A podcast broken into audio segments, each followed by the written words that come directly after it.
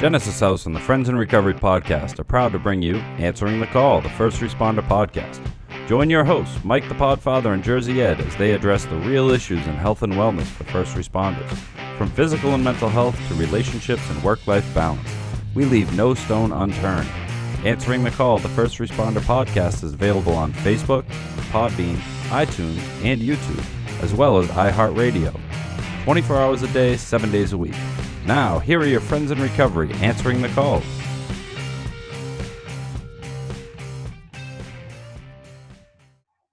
Hey, everybody. Welcome to Answering the Call, the First Responders Podcast. I am the pod father, Mike Miles, and I'm here with Jersey Ed from Quarantineville. Looks like you're quarantined somewhere, Podfather. I'm in the back seat of a 2004 Mercedes Benz. It's a nice place to be quarantined. Why? yeah, is it quarantine? Plenty of room back here.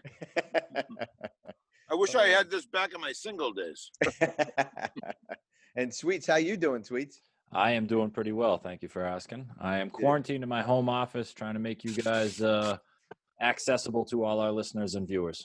I know, I know, Super.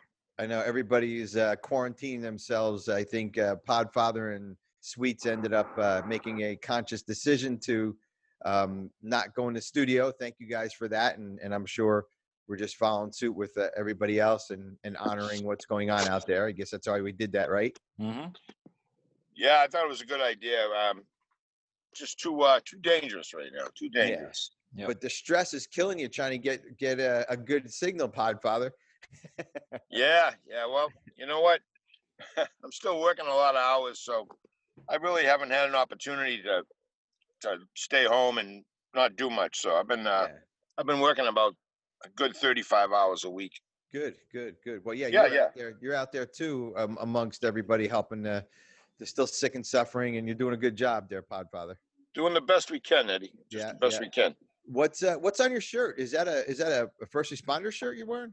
No, this is a logo. This is a young man that died suddenly and left uh, three young children.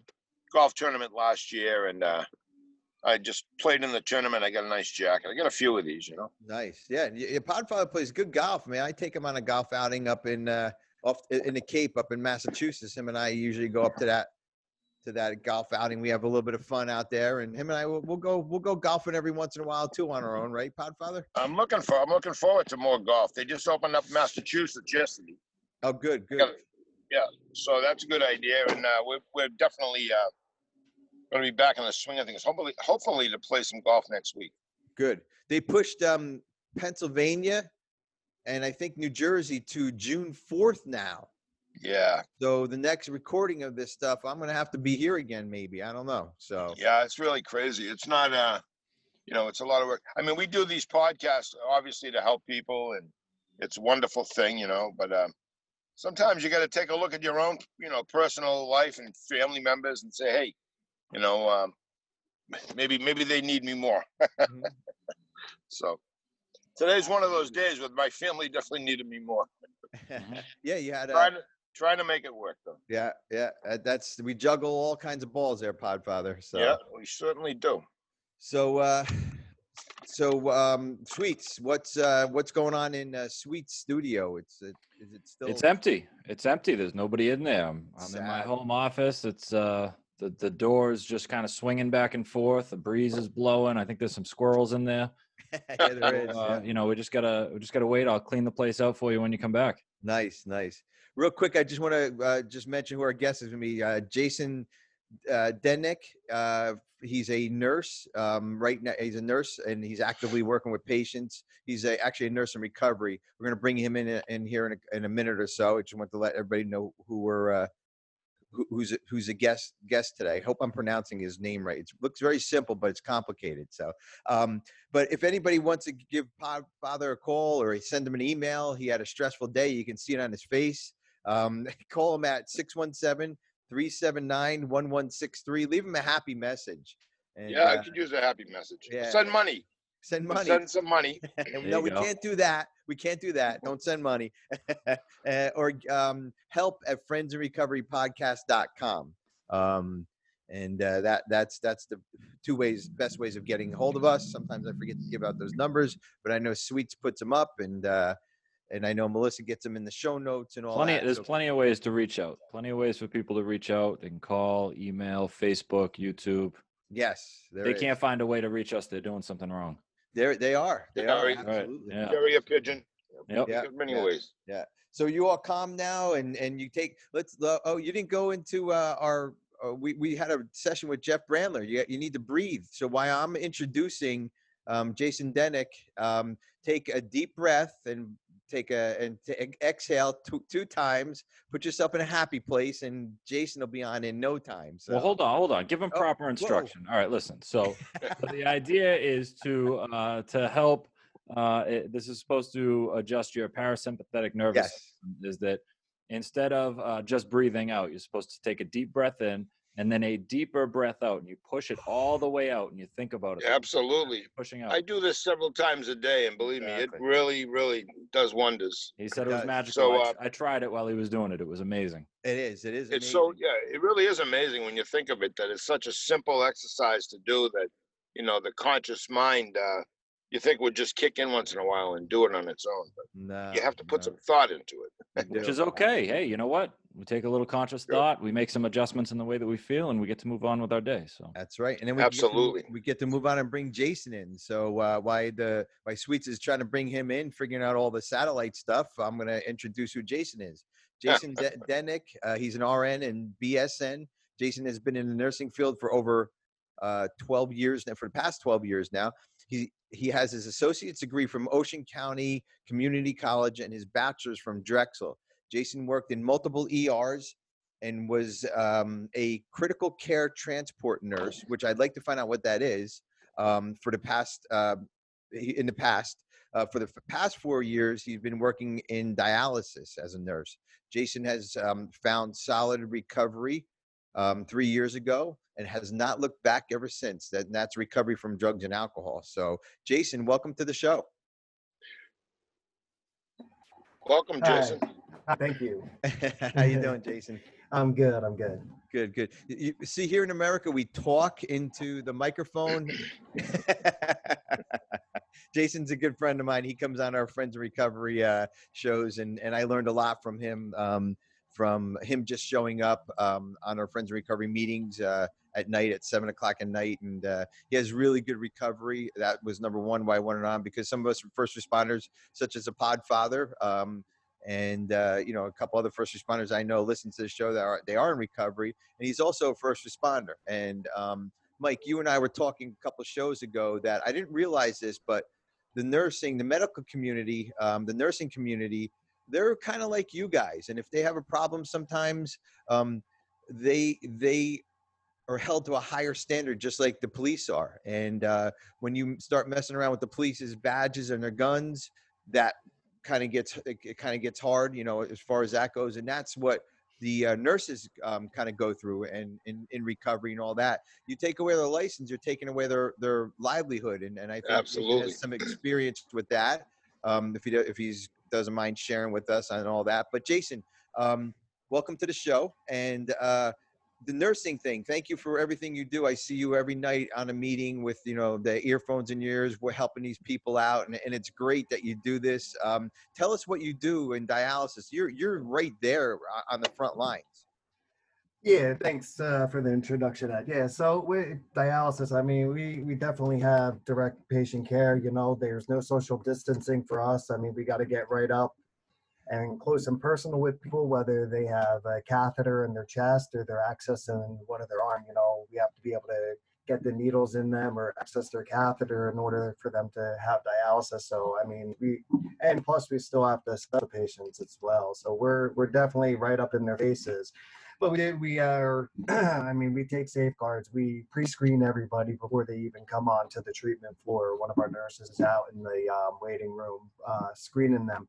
And then when they come in, everybody's already masked up, the patients as well, as well as the staff. And then us as the staff, we have on our mask, our glass, our goggles, our face shield, um, gowns, and you know gloves. I mean, but we're constantly changing gloves uh, every five minutes, basically. Um, but yeah, so I mean, we're we're definitely right there, and we have a lot of patients that come from the nursing homes. So, and I know that it's been running kind of rampant in the nursing homes because they're in such close quarters with each other, and they're doing the best that they can. in The nursing homes trying to quarantine the the patients that are positive or symptomatic uh, in the nursing home as well, and trying to put them in make separate wings, I guess, in Yeah. the nursing homes. But it's still spreading crazy.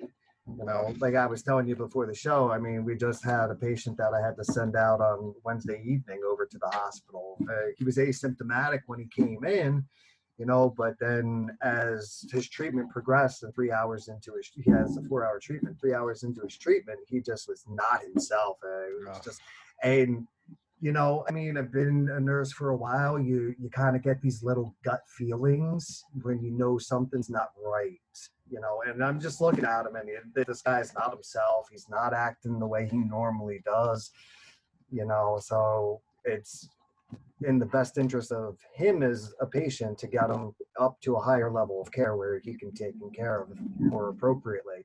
Because we only, I mean, in dialysis, we're, we're specialized with just being able to do that. We don't carry a lot of the excess and extra equipment and medications that they do in the hospital. Jason, what is dialysis? I mean, I know it's, it's it, everybody knows kind of what it is, but give us your professional um, uh, background on what dialysis is, so we we kind of know. I know you know you sit there for a couple hours because your kidneys can't function correctly, blah blah blah. If I'm correct. Right. Well, I mean, there's a couple different levels with dialysis. I mean, you have end stage renal disease. That's people whose kidneys don't work at all, or they work very, they have a very low function with their kidneys. So what it, uh, what we end up doing with dialysis is we withdraw the blood from the body. It's in a continuous system. So it get it, the blood comes out of the body. It goes through a machine and then through a dialyzer where it goes through the, the blood goes one way and then dialysate, dialysate goes another way, which has potassium, bicarb, and um, sodium in it. And it kind of through osmosis pulls out the bad stuff and the toxins that are in the body that the kidneys normally would clean out and then we would urinate them out. And it also helps remove any excess fluid that the patient has. Because once you are on dialysis and the kidneys don't function anymore, you become anuric, which means you don't urinate anymore. So anything that you drink, any type of liquid, whether it's in the food, you know, lettuce, broccolis, all those kinds of things all have liquid in them. So that liquid's going to stay in the body. So we have to get a, that liquid out. Otherwise, they're going to get fluid overload. Then they're going to go into congestive heart failure and other cardiac issues or respiratory issues. So we, it, and it becomes a real fine line with, um, you know, the the patient's got to manage how much fluid they drink, and then we Wow. got to manage how much we take off because we don't want to put too much cardiac stress on their heart and everything. And Oh. then we also have the other patients who are acute kidney injuries. So you'll see them, and we we see them more frequently now because they only used to be treated in the hospital, but now they're allowed to be treated in an outpatient setting. So acute kidney injury is um, you can get it from people that are like motor vehicle accidents or take a really hard hit or trauma to the back where the kidneys are located. Could be from drug overdoses, um, certain things that are uh, nephrotoxic, which means they're toxic to the kidneys, will shut them down. So what we're doing with them is we're basically helping their kidneys jumpstart again to get back up to full functioning because sometimes it'll it'll shut it down for a short brief period of time. So we do the dialysis to help re-jumpstart the kidneys, and then they're usually only there for about two to three months if, it, if their kidney function starts to come back. What? Well, you do amazing work. I've um, as a therapist, I've had I had three clients. Uh, one's no longer with us, but I have two clients that are both on dialysis three times a week.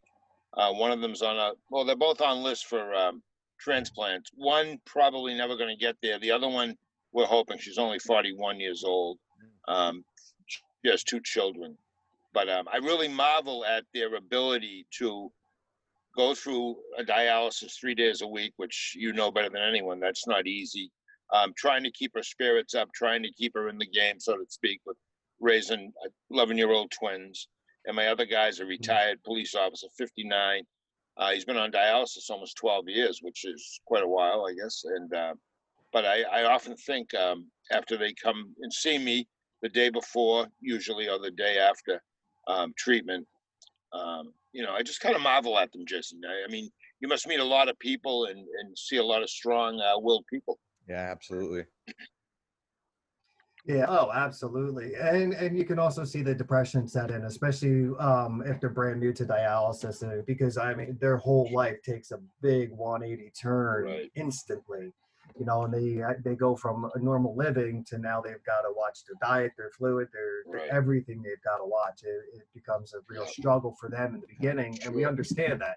So that's part of our job as well, is we got to educate them on the, the proper Right. things to eat, the proper amount of fluid and stuff. So yeah, Wow. and then you do see a lot of people that I mean they just keep coming back and coming back. And I, me personally, I don't know if I could ever do it. You know, and I look at the, the our patients, I'm like, damn.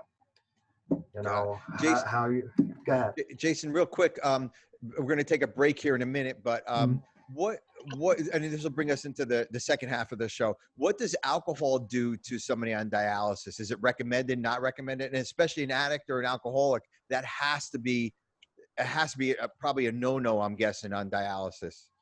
Oh yeah, it's definitely we we advise against it. There are people that do still drink, or you know, I, and I'm not saying for somebody who's like full fledged in the grips of addiction of alcoholism. That I mean, they they wouldn't be able to survive with dialysis. But I mean, we do have some patients that'll have like maybe one beer a week or something.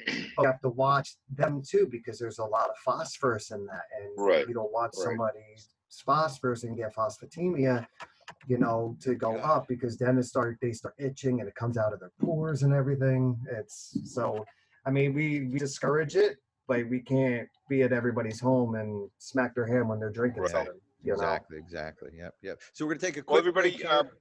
Go ahead, yep. Podfather. We'll be back after this break. I answer in the call, the First Responders podcast, and uh, look forward to talking to Jason some more and Jersey Ed and our Pod- producer extraordinaire And a Podfather from the back seat of his car. from the back seat of the Benz. See you soon. We'll be back. Since 1992, Genesis House has been helping real people heal from addiction on their private recovery campus in beautiful Palm Beach County, Florida. Their family owned program is accredited by the Joint Commission and offers detox and dual diagnosis treatment in a comfortable and confidential setting. At Genesis House, they focus on treating the underlying causes of addiction. Their comprehensive approach includes psychiatric care, individual and small group therapy, trauma healing techniques, and holistic care, including yoga, massage, and animal assisted therapy. After treatment, their clients enjoy the lifelong support of a nationwide network of Genesis House alumni. Call Genesis House today at 1 800 737 0933 to speak with someone who understands. Visit them on the web at www.genesishouse.net. It's time to start your journey to a long and successful recovery. Hey, everybody, welcome. Answering the call, First Responders podcast. I'm the Podfather here with Jersey Ed. And Jersey Ed, you have a super guest on today, um, We do. Jason. Yeah, very And, uh, informative. Before the break, you, you you had a few things you wanted to talk about, but I think you, you have the uh, Jersey Ed's pick of the week. I do. I have the podcast pick of the week today, guys. Sweets, give me a drum roll. Thank you very much. Uh, so, Jersey and podcast pick of the week, drum roll. There you go, another one. Uh, is Fresh RN podcast host Kati Kleber. Um, your first year as a registered nurse is challenging. This is a podcast. Uh, this podcast is hosted by an an ex, by an experienced nurse from FreshRN.com who discusses the basics of that first year from orientation, code blues, tricks of the trade, and personal experiences to time management, delegation of patients, and more. Um, you can find Fresh RN podcasts anywhere you get your podcast from. And their website, um, and you find it on their website at freshrn.com. And uh, you're not you're you're a very experienced nurse, so that may not be your cup of tea, Jason. But but you might want you to want to know out though you can you can always learn something new that's right. That's right. So uh, Jersey Ed's podcast pick of the week is Fresh RN podcast. It's a good one. Um, I didn't watch much of it, but I figured, yeah, you know, let's let's kind of correlate what's going on here. So before the break, Jason, uh, welcome back. And before the break, we were talking about um, alcohol and how it how it's how it could wreak havoc on dialysis. Let's talk about alcohol and how it wreaked havoc in our lives, um, specifically your your life because that's why you're on here and you're very open up open about your um, your recovery and uh, I believe you're in NA, so you're recovering from drugs, correct?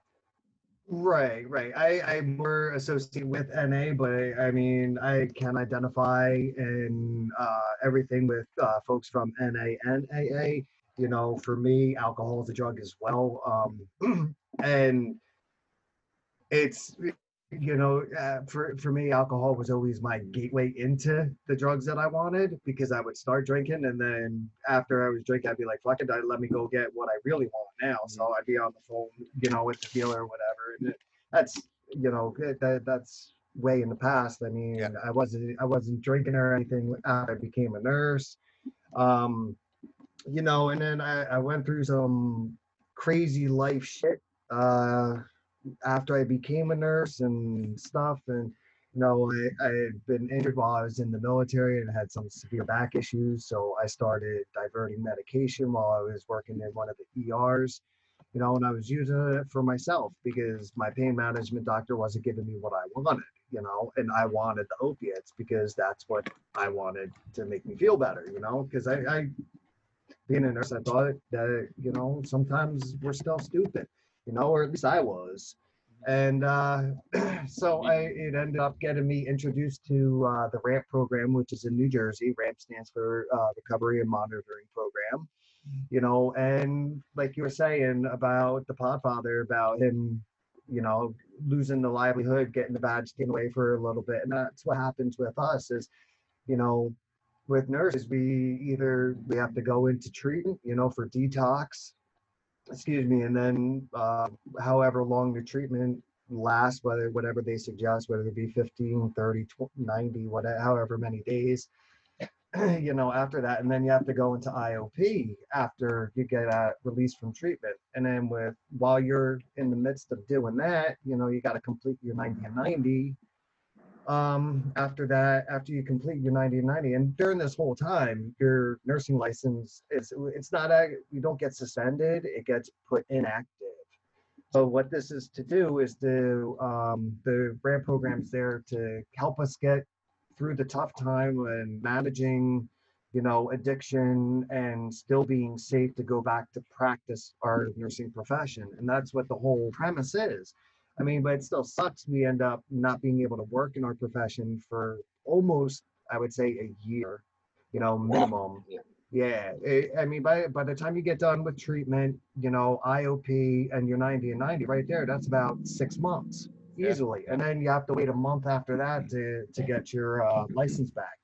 You know, you have to go through a whole process with, we have a peer support group, which is other nurses that are um, in recovery as well. And we have to go and present our case basically to them, you know, that we have everything in place, a good support system and everything, you know, to be able to go back to work if we come across any type of stressors or whatever.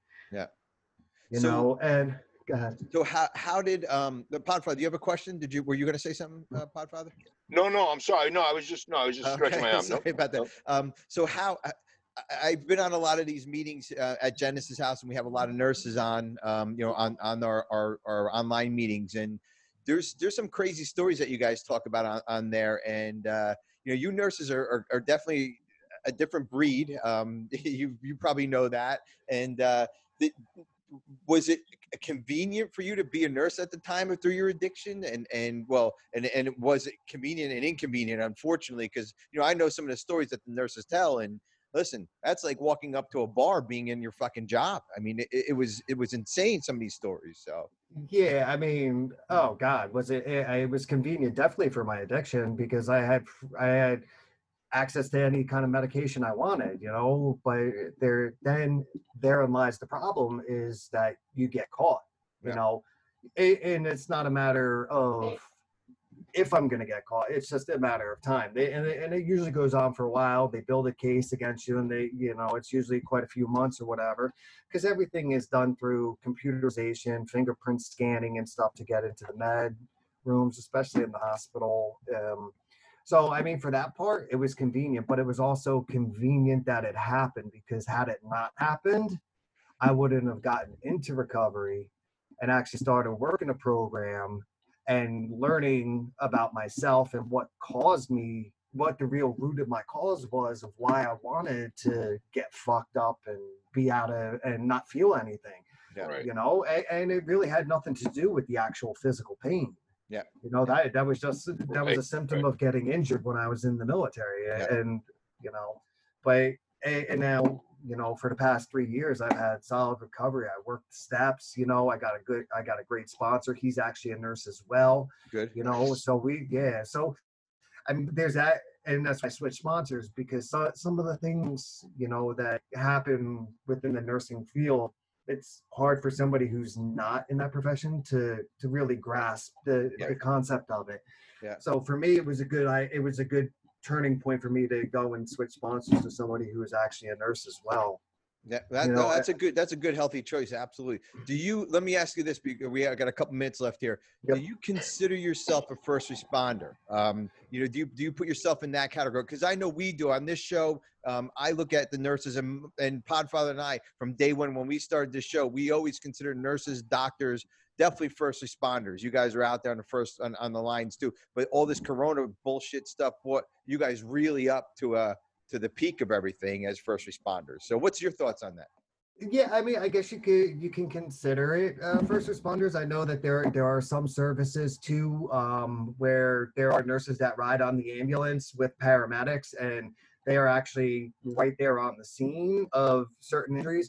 But definitely first responders. I mean, our EMS and police force and stuff, they're fantastic. They bring they're bringing them into the hospitals, and so the first responder, yeah, I definitely would have to agree with that. The first people they see when they walk into an ER or whatever is going to be a nurse. They're not going to see, you know, somebody else or whatever. They, the, and they're the ones that are doing the, the first initial care, especially if it's not a paramedic or a nurse bringing them in. If it's just EMS, you know, then the EMTs, which are fantastic too, they don't have the ability to be able to give medications and do certain things you know? so i mean we're still nurses are still right there in the front line in the thick of it you know? Yeah. i think we're all i i think a frontline warrior would be a better better vers- or acronym for us or Yeah. nomenclature Well, for us. Well, the Podfather tells a story of him running into an ER or uh, Podfather. Tell us that story where where you, was it was it you or did you bring somebody in and the nurses were the first ones there? But you you you explain a nurse as a re- first responder really good. Yeah, no, I, I, yeah, I think the story is I um, I got in a, a fight when I got jumped. I was walking a beat and I ended up on a fire hydrant. And it broke my left shoulder, and um, it broke the collarbone in the shoulder itself. So the arm came out, and um, I was taken to the hospital, and I was in excruciating pain, and and um, you know, I was only 24, 25, I guess, and uh, I just started. I've been on less than a year um, as a cop, and uh, it was like the first time I'd ever had any medical treatment. I'd been in the army three years. I had physicals, but I never was hurt or anything.